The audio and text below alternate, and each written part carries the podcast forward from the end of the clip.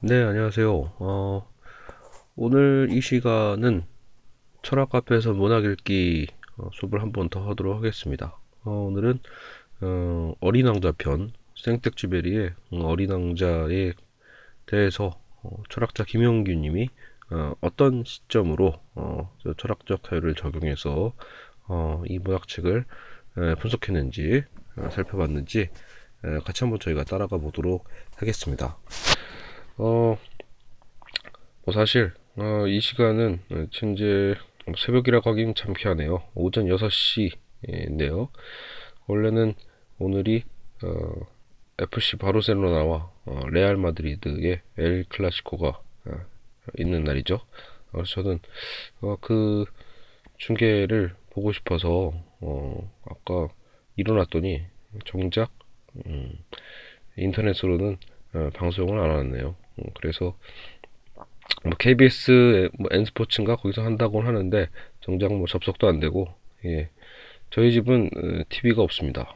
그래서 뭔가 이런 거 중계를 보려면 저는 이제 인터넷 네이버나 어, 다음 생중계를 어, 통해서 보는데 어, 이렇게 TV 없는 사람들은 어, 이렇게 음, 이쪽 인터넷 인터넷 방송사에서 이거를 뭐, 못 따오면 예, 보기가, 상당히 어렵군요.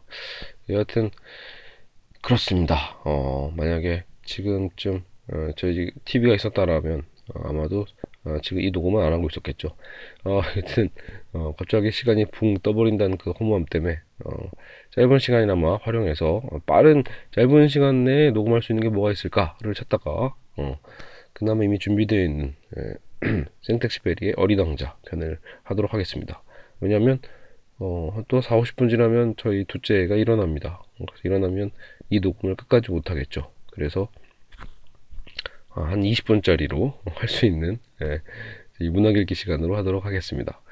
아, 어쨌든 뭐 배경음악 다 생략하고 어, 바로 어, 시작하도록 하겠습니다. 생텍시베리 어린 왕자. 생텍시베리의 작품들이 추구하는 진정한 삶이란 우주에 떨어진 개인으로서의 삶이 아니라 인간이 인간과 그리고 자연과 서로 관계를 맺는 삶이다. 고립된 개인은 존재하지 않는다. 그는 비행기 사고로 사막에서 지낸 경험이 있는데 아무도 없는 그곳에서 남이 없으면 자신도 존재할 수 없음을 깨닫게 된다. 그리고 만남이 없는 모든 장소가 바로 사막이기에 도시 역시 얼마든지 사막이 될 수 있었다. 이러한 깨달음을 통해 쓴 책이 바로 어린 왕자이다. 그렇다면 현재의 우리 삶의 모든 장소는 이 소설로부터 자유로울 수 없는 현재 진행형의 얘기가 된다. 네, 어쨌든 지금 이렇게 어린 왕자는 사실 모르는 분이 없죠. 그죠? 근데 항상 이런 소설이 있는 것 같아요. 어린 시절에 뭐 어떤 뭐 부모님의 영향이 되었던 간에 필독서가 돼서 어, 정식 버전은 아니고 항상 짧은 책으로 에, 다 어, 이해는 하고 있고 스토리를 이해하고 있는 책들이 명작들이 많이 있지만 정작 또 그것을 원본 그대로 다 읽는 경우는 또 굉장히 드물다라는 일종의 어떤 아이러니가 있죠. 네, 뭐 대표적인 게 레미제라블 같은 거죠. 장발장은 다 알지만 레미제라블은 모르는 그런 어떤 아이러니 있죠. 여하튼 어, 린 왕자의 내용은 여러분도 다 아시기 때문에 중요한 건 그 내용이 아니라 어린 왕자의 그 내용 속에서 그쵸, 우리는 오늘 이 시간에 아마 그 마르틴 부버의 나와 너를 어, 적용하는 어, 측면을 보게 될 것입니다. 아, 계속해서 읽어보죠. 1943년에 발표한 어린 왕자는 어느 조종사의 어릴 적 기억에서 시작된다. 그는 코끼리를 삼킨 어린 보아뱀을 그려서 어른들에게 보여주었는데 아무도 그것을 알아보지 못하고 단지 모자라고만 인식을 하였었다. 그는 어른들이 사물의 본질을 보지 못함에 대해 탄식하였다. 오직 숫자로만 판단하는 인식 체계는 집을 평가할 때도 집의 자연적 아름다움보다는 집이 얼마짜리인가가 더 중요한 기준이었기 때문이다. 그래서 그는 외로웠고 그러한 삶에 적응할 수밖에 없었다. 그러던 어느 날 조종사는 사막 한가운데 불시착하게 되고 여기서 어린 왕자를 만나게 된다. 조종사에게 어린 양을 그려달라는 어린 왕자에게 문득 자신의 어렸을 때 보아뱀 그림을 그려주었는데 어린 왕자는 곧바로 그 의미를 맞출 수 있었다. 이것을 계기로 그 둘 사이에는 진실한 만남과 이야기가 시작되는 것이다. 어, 문득 에, 제 어렸을 때 제 친구와의 어떤 그 기억이 생각나네요. 그 이 보아뱅 그림 여러분 다 기억하실 겁니다. 그래서 어릴 때 이런 것도 유행했었어요. 유행이라기보다 이 보아뱅 그림을 그려놓고 정말로 애들한테 물어보는 거죠. 어, 실제로 어린 왕자를 읽지 않았던 친구도 있을 때겠죠 아무래도 그러니까 어린 아이들이 어 그래서 보아뱅 그려놓고 야, 넌 이거 뭐라고 생각하냐라고 할 때 이제 그때도 제 친구가 뭐라고 했냐면 이게 뭔지 맞출 수 있으면 IQ가 140이래, 140 이상이래 이렇게 얘기했었거든요. 그죠? 그래서 서로 열을 올려가면서 막 얘기를 하는데 사실 정답은 뭐 어린 왕자에서 나와 있는 이 보아뱀이 뱀을 삼켰다라는 거잖아요. 근데 이것도 참 웃긴 거죠. 원래는 이건 이제 소설적 장치인 거잖아요. 그러니까 어떤 이제 이런 수적 체계에 의해서 그렇죠. 모든 걸 수량화하고 모든 것을 어떤 자본주의적인 인식으로 판단하는 어른들의 세계, 그렇죠? 이미 어떻게 보면 속물화된 세계, 이 세속화된 세계에 대한 비판으로 이것을 하나 이 사례를 하나 만든 것일 뿐인데, 그죠? 그래서 이제 그것을 어린 왕자는 이 조종사와의 어떤 생각이 같음을 에, 보여주는 장치로 나온 것인데 정작 그 사례를 갖고 예, 우리는 또 어떻게 정의합니까? IQ 140이 넘는 것을 어, 그죠? 증명하기 위해서 너도 나도 그것을 맞추려고 하는 거였죠.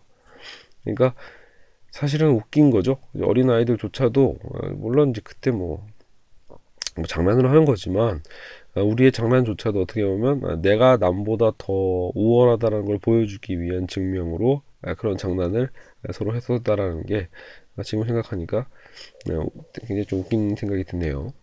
아, 여하간 어, 계속해서 또 읽어보도록 하겠습니다. 자, 여튼 이제 어린 왕자는 어, 이제 그 조종사와의 어떤 만남과 이야기가 시작되면서 어디서 왔죠? 이게 여러분 기억하실 겁니다. 어린 왕자는 어, B162 어, 이렇게 읽어도 되나요? 정작 읽는 게 어떻게 읽는지 모르겠네. B-612라고 써 161한다. 612죠. B-612 라는 소속성에 어, 살고 있었는데 혹시 이거 예, 이승환의 그 첫 앨범이 아마 첫 앨범 할 때 아 그때 이승환 그 앨범 이름이었나? 아니면 이승환의 어떤 그 그룹 이름을 이렇게 썼나요? 예, 그래서 지금도 물론 이승환이 어린 왕자를 상징하지만 여하튼 예, 그렇죠. 그 B612라는 소속성에 살고 있었, 있었는데 어느 날 씨앗 하나가 날아와 싹을 틔우고 어, 자라나다가 꽃을 피우게 된다. 평소 너무나 외로웠던 어린 왕자는 이 꽃을 사랑하게 되고 정성을 다해 어, 키워주었습니다. 그러나 꽃은 무척이나 거만했고 까다로웠다. 어린 왕자의 고생을 당연한 듯이 여겼고 무리한 요구를 해대는 것이었다. 어린 왕자는 이에 실망하고 상처받아 마음을 달래고자 여행을 떠나온 것이었다. 그러나 떠나기 직전에 꽃도 역시 자신을 사랑하고 있음을 알았고 이제는 자신이 떠나온 곳을 어, 후회하고 있었다. 이러한 과정 속에서 어린 왕자는 여러 주변 혹성을 방문하며 새로운 경험을 쌓을 수 있었다. 첫 번째 별에서 무엇이든 자기 뜻대로만 하려는 권위적인 임금님을 그 권위가 얼마나 허황된 것인지를 깨달았고 임금님을 통해서죠. 그러니까 무엇이든 자기 뜻대로만 하려는 권위적 임금님을 만났는데 그 권위가 얼마나 허황된 것인지를 깨달았고 두 번째 별에서는 칭찬만을 듣고 싶어하는 남자를 만나 허영심이 얼마나 부질없는지를 깨달았습니다. 세 번째 별에서는 술을 마시기 때문에 부끄러워 다시 술을 마시는 주정뱅이를 만나고 네 번째 별에서는 단지 소유만을 위한 부자를 만납니다. 다섯 번째 별에서는 명령에만 따라 가로등을 껐다 꼈다 하는 사람들 여섯 번째 별에서는 이론에만 빠져 고지식한 지리학자를 어, 만나게 되죠. 이론에만 빠져 있는 그죠. 어린 왕자는 그들을 이해할 수 없었고 거기서 아무런 그래서 관계도 맺을 수가 없었습니다. 자 마침내 일곱 번째 별로 어, 지구를 찾아왔는데 이 별은 111명의 어, 뭐예요 이게 어, 111명의 어떤 환가, 음, 7천 명의 지리학자, 그리고 어, 90만 명의 사업가, 그리고 750만 명의 에, 주정뱅이 3억 1100명의 허영꾼들을 합쳐 모두 20억 명의 어른들이 살고 있는 에, 별이었지만 그리고 어린 왕자가 떨어진 곳은 에, 아무도 없는 정작 사막이었다라는 거죠. 아, 그렇죠. 그러니까 바쁜 이제 그 지구 20억 명이나 살고 있는 지구에 이제 왔는데 그 이제 어린 왕자가 온 것은 아무도 없는 사막이었네요. 사막에서 우연히 뱀을 만나 아무도 없어 외롭다고 토로하지만 뱀은 사람이 많이 있는 곳도 외로울 수 있다고 말한다. 왜냐하면 사람이 있어도 관계가 없기 때문이다. 사막이 온통 모래뿐이고 외롭다고 외쳐야 메아리일 뿐인데 도시 역시 마찬가지라는 거죠. 자신의 생각을 이해해줄 사람들이 없고 서로 관계 맺지 못할 때 도시 역시도 하나의 사막과 같은 것이다. 실제로 소설 속에서도 장미가 피어있는 정원이나 특급 열차, 마을 우물과 같은 도르래, 밧줄 등이 있는 소재들이 등장하는 것을 보았을 때 이 사막은 진짜 사막이라기보다 마치 인간의 문명, 도시의 삶을 상징적으로 보여주고 있는 것이었다. 어린 왕자가 5천 성이가 넘는 장미정원에 이르렀을 때 자기 별에 두고 온 자신의 장미꽃이 이 수많은 꽃들 중에 하나일 뿐이라는 생각에 울음을 터뜨린다. 그때 여우가 나타나서 이제 길들이는 법을 가르쳐 준다. 이는 바로 관계 맺는 법으로서 수많은 장미 중에도 어린 왕자에게 길들여진 꽃은 오직 하나라는 것을 가르쳐 주는 것이다. 어떤 대상과 사랑하는 관계를 맺음으로써 서로에게 특별한 존재가 되는 것이다. 또한 이러한 길들임을 통해 삶의 지겨움을 덜 수 있으며 기쁨과 행복을 얻을 수 있다고 말해준다. 그전에는 볼 수 없었던 새로운 세계와 지식을 보게 해주는 것이다. 따라서 5천 송이의 장미는 단지 숫자일 뿐 어린 왕자의 하나밖에 없는 장미와는 완전히 다른 가치를 갖고 있는 것이다. 그것을 깨달은 어린 왕자는 이렇게 말한다. 나의 꽃이 되어준 그 장미꽃은 한 송이지만 수백 송이의 너희들보다 나에겐 더 중요해. 왜냐하면 그 꽃은 내가 직접 물을 주고 유리 덮개를 씌우고 바람막이를 세워주고 그 꽃이 다치지 않게 벌레까지 죽였으니까 말이야. 그리고 투덜댄다거나 뽐낼 때 심지어 토라져 아무 말도 안 할 때에도 나는 귀를 기울여 주었어. 그건 바로 내 장미꽃이니까. 이처럼 진정한 관계는 눈에 보이는 것에 있는 것이 아니라 마음에 달려 있으며 그 관계 형성이 자신의 가치를 찾게 만들어주는 것이다. 인간의 세계는 1인칭과 3인칭의 존재만 있어서는 관계가 성립되지 않는다. 자, 여기서부터 바로 이게 이제 마르틴 부버의 어, 나와 너의 어떤 관계가 시작됩니다. 자, 나와 그의 관계는 그죠? 아무 상관이 없는 단절 상태다. 나와 그, 즉 3인칭이죠. 반면 그 3인칭 속에서 특별한 대상을 찾아서 그, 사, 그 수많은 3인칭의 그들 중에서 그 바로 2인칭에 찾는 거죠. 2인칭의 너를 찾는 거죠. 2인칭 너로 부를 수 있는 그 관계를 형성해 가는 겁니다. 유대인 철학자 마르틴 부버는 그래서 나 그것의 관계와 나 너의 관계를 구분하고 다음과 같이 말했다. 사람들이 상상하고 가정하고 선전하는 그것 인간성은 한 사람이 진정으로 너라고 부르는 생생한 인간성과는 전혀 별개의 것이다. 아무리 미사역으로 포장해도 그것은 하나의 허구이며 아무리 고상하다고 하더라도 그것은 하나의 악덕이다. 그것의 세계가 그대로 방치된다면 즉 그것이 너가 되는 것으로 변화되고 용해되지 않는다면 그것의 세계는 악령으로 화하고 어, 그쵸 그 만들어진다는 것은 네, 분명하다. 그 여러분 여기서 그러니까 그 혹시나 이 부버의 이 개념 자체를 처음 듣는 분들은 이 그것을 이렇게 자꾸 저, 저 대명사로 생각하시면 안 됩니다. 그러니까 그것이 지금 뭘 얘기하는 거지 이렇게 생각하시는 게 아니라 우리가 왜 대화 어, 그러니까 언어적인 거죠. 우리가 보통 영어 여러분 공부하실 때 기억하시죠? 그러니까 1인칭, 2인칭, 3인칭 이렇게 얘기하잖아요. 그래서 1인칭은 나하고 2인칭은 이제 나와 너의 관계를 얘기하고 그죠? you라고 하잖아요. 그리고 이제 그것은 곧 it이라고 받는 거죠. 그러니까 어, 부버가 하는 얘기는 이 3인칭의 관계인 바로 이 그것, 그러니까 나와 그것의 관계. 우리가 그렇게 관계를 맺을 수 있는 거죠. 수많은 어떤 익명성의 어떤 사람들을 바라보는 때는 그것이죠. 저 사람들, 그죠? 그 사람들, 저들은, 그들은, 이렇게 우리가 막 3인칭으로서 속칭해서 얘기할 때는 그게 나와 사실 아무 관련이 없죠.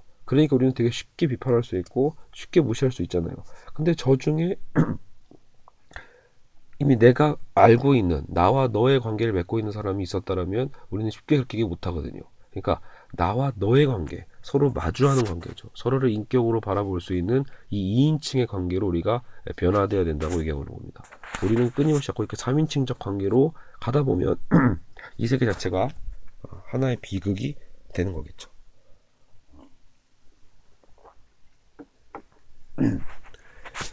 자, 그래서 3인칭이 2인칭으로 변화될 때 서로의 존재의 의미와 가치를 인정하고 서로에게 응답과 배려가 주어지는 것이다. 단지 대상의 존재가 의미와 가치의 세계로 변해가는 것이며 이는 하나의 기적이기까지도 하다. 하나의 기적이다. 따라서 부버는 태초에 관계가 있었다 라는 표현을 쓴다. 나, 그 자체란 없으며 오직 근원어 나와 너의 나와 나와 그것에 나가 있을 뿐이다. 아, 즉 뭐죠? 어, 나라는 게 원래 그 스스로 존재하는 게 아니라 나와 너의 관계에서의 그 나와 나와 그것의 관계에서의 나가 있을 뿐이다라는 거겠죠. 너와의 만남은 은혜로 이루어진다. 참고로 마르틴 부분은 여러분 그 랍비이기도 합니다. 그러니까 유대인 랍비다 보니까 바로 이제 어떤 신앙의 에, 개념이 이게 신앙이 있었겠죠. 그러니까 이제 은혜라는 이제 종교적 단어가 나옵니다. 너와의 만남은 은혜로 이루어진다. 이건 거저 주어졌다라는 거거든요. 어떠한 어떤 우리 그 대가를 치르지 않고도 거저 주어지는 것, 선물로 주어지는 것이 은혜입니다. 여하튼 그러나 내가 너를 향해 저 근원어를 말하는 것은 나의 존재를 기울인 행위이며 나의 본질 행위이다. 너와 나는 오직 온 존재를 기울여서만 만날 수 있다. 온 존재로 모아지고 녹아지는 것은 결코 나의 힘으로 되는 것이 아니다. 그, 여러분, 그, 결국은 나와 너의 관계에 대해서 서로 진정한 관계를 맺는 건 단순히 어떤 윤리적 개념에서의 어떤 자기 노력만을 얘기하는 건 아닙니다. 그것을 뛰어넘는 관계를 지금 얘기하고 있는 겁니다. 무언가 그 은혜로 주어져야 되는 것. 여하튼 계속 읽어보죠. 그러나 나 없이는 결코 이루어질 수 없다. 나는 너로 인해 나가 된다. 나가 되면서 나는 너라고 말한다. 모든 참된 삶은 만남이다. 라고 얘기하고 있습니다. 결국은 온 존재로 모아지고 어, 녹아지는 것, 그렇죠? 그것은 결코 어, 나의 힘으로 되는 게 아니라 어떻게 보면 어, 너로 인해서 내가 되는 것, 그렇죠? 이런 얘기도 하는 거죠. 그래서 모든 참된 삶이라는 것은 이 만남이고 그 만남이 결국은 어, 단순히 어떤 노력만의 문제가 아니라 은혜라는 거죠. 그러니까 나의 노력이 아니라 어떻게 보면 이런 만남의 관계 속에서 또 너로 인해 변해 가는 거기 때문에 그렇죠. 무조건 나 혼자서의 어떤 주도로서만 하는 게 아니라는 거죠. 이처럼 나와 너의 관계만이 어린 왕자의 길들여짐만이 인간을 인간답게 만들고 세상을 세상답, 세상답게 만들 수 있다. 어린 왕자는 조종사와의 관계 역시 소중히 생각하면서 서로에게 길들여진다. 어린 왕자가 떠나고 조종사는 그의 책에 어린 왕자가 나타났다가 사라진 곳을 그림으로 그려놓고 독자들에게 당부의 글을 남긴다. 만일 누군가가 어린 왕자를 만나면 자기에게 알려달라고. 그러나 그 후 소식은 아무도 모른다.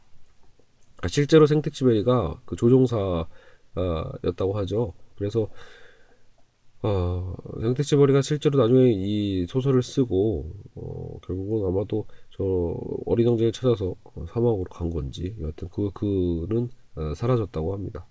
어, 여하간 어, 지금 이제 그 철학자 김영규님은 이제 마르틴 보버의 나와 너의 어떤 이 관계성을 갖고 어, 어린 왕자의 이 관계에 대한 얘기를 에, 풀어가고 있습니다. 그러니까 어린 왕자에 나오는 사실은 그 내용 자체가 어, 어떤 이런 이론을 모르, 모르더라도 누구나 사실은 이해하고 어, 누구나 좀 느낄 수 있는 깨달음을 가져다 줄 수 있는 그런 좋은 그죠? 소설이죠. 그리고 사실 동화이기도 하고요. 어, 저희 사파와 함께 어린아이들이 어쨌든 어린 시절에 다 한 번씩은 예, 읽고 보게 되고 부모님에게 듣게 되는 그쵸 동화니까요. 어 제가 그 수업을 하는 이 데우섹스 마키나라는 그 교재 그리고 저희 강의의 핵심도 사실은 이겁니다. 그 이런 이분법의 관계죠. 어 나와 그것의 관계, 즉 이것을 주체와 대상의 관계라고도 표현을 하는데, 그러니까 나, 내가 바라보는 그것을 자꾸 어떤 나의 나를 위한 수단, 나를 위한 도구로서 그렇게 인식하고 살아간다라면 그것은 일종의 비극이라는 거죠. 끊임없이 누가 우월하고 누가 열등한가에 대한 우열의 관계로서만 자꾸 어떤 잣대를 들이밀고 관계를 맺는 이 과정은 일종의 결국은 어, 사르트르가 얘기했던 다 자른 곳 지옥이다라는 얘기와도 굉장히 연관성이 있다고 저는 생각합니다. 그러니까 어, 부모가 얘기하는 것처럼 어떤 나 너의 관계, 나의 온 존재를 기울일 수 있는 그죠 그런 이 사랑의 관계라고 볼 수 있겠죠. 정작 사랑이라는 단어는 나오지 않고 있지만요. 지금 이 분석에서는 그럼에도 불구하고 우린 그것을 사랑이라 부르죠. 진정한 서로가 길들여지는 나의 온 존재를 사실 어떤 제 개념으로 던진다라고도 볼 수 있는 것 같아요. 서로 기대는 것, 사람 인자의 어떤 한자의 형상처럼 서로가 서로에게 온 존재를 기울여서 나만의 노력만으로 되는 게 아닌 어떤 은혜의 이 관계로서 그쵸 우리가 세상을 바라보기 시작할 때 그때 이 세상이 가치 있게 어, 그 본래의 자리를 찾아갈 수 있을 거다라고 어, 얘기하고 있습니다. 결국 세상이 굉장히 복잡한 것 같지만 이 관계 하나 찾는 것만으로도 우리는 굉장히 큰 의미가 있다는 거죠. 나와 세상의 관계는 어떻게 결정되어 있는가? 나는 너의 관계로 그죠? 이 세상을 바라보고 있는가? 즉 당장이 내 가족부터 내 친구부터 그런 관계로 바라보고 있다라면 사실은 그 사람은 이미 이 삶에 대한 어떤 많은 목적을 가장 중요한 어떤 것을 실현했다고 볼 수 있죠. 아무리 돈이 많고 아무리 명예가 높다 해도 자신의 어떤 삶의 관계가 나와 그것의 관계라면 그렇죠. 그것은 일종의 지, 지옥이라고 아까도 얘기했지만 지옥이고 비극일 뿐이죠. 왜요? 그건 상대방도 나를 그것으로 여길 것이기 때문이거든요. 내가 남을 무시하면 내 명예적 위치가 높다 해도요 나를 존경하고 나를 따라오는 것 듯한 그 제자들이나 그 사람들도 결국은 뭐예요 나의 명성을 이용하고자 하는 나를 그것으로 사실 여기고 있는 거죠 어차피 그 관계는 권력 관계로서는 그쵸. 이런 권력으로 돈으로 그쵸. 뭐 어떻게 해요? 상대방을 나눠의 관계로 만들어낼 수 없다라는 거예요. 그건 내 노력이 아니죠. 그렇게 뭔가 할 수 있는 게 아닙니다. 서로가 서로를 너로서 바라봐 바라봐 줄 수 있는 그 온 존재의 기울임의 그것들이 함께 만날 때 가능해지는 거죠. 그렇죠 그런 것들에 대한 관계를 어, 전혀 생각하지 않고 모든 것을 어떤 어, 저 돈과 명예와 어떤 저 자신의 어떤 힘으로써 굴복시키는 관계는 어, 불가능합니다. 그래서 사랑이 어려운 거죠. 그렇죠? 어, 사람의 육체를 어, 소유하려고 하는 노력도 부질이 없는 거고요. 그렇죠? 사람의 영혼, 사람의 어떤 그 마음까지도 사람은 전일적이잖아요. 정신과 육체에 대한 이분법에 대한 문제도 어, 또 언젠가 또 저희가 자세하게 살펴보겠지만 결국은 어, 그 사람을 사랑한다라는 것은 그 두 가지의 관계를 모두 어, 사랑하는 거기 때문에 우리가 어, 뭐 몸만 갖는다고 해서 또 정신만 지배한다고 해서 될 수 있는 게 아니죠. 자, 야간 어, 오늘은 어, 어린 왕자 생택지베리의 어린 왕자였습니다. 그 정말 저는 음, 단순하게 어떤 그쵸 이 작가 자체의 이 감성이 있잖아요. 그러니까 이 어린 왕자라는 소설 자체를 내가 그것으로 썼다 정도가 아니라 어린 왕자라는 소설이 사실은 소설이 아닌 거죠. 현실과 가상이 구분되지 않을, 않는다는 느낌이 들거든요. 이, 이 작가가 어, 실제로 조종사고 실제로 그 사막을 비행했었고 심지어 나중에서도 이 아마도 이 사막을 비행하면서 그 소식이 끊겼다고 하니까 이게 굉장히 얼마나 신비롭습니까? 음.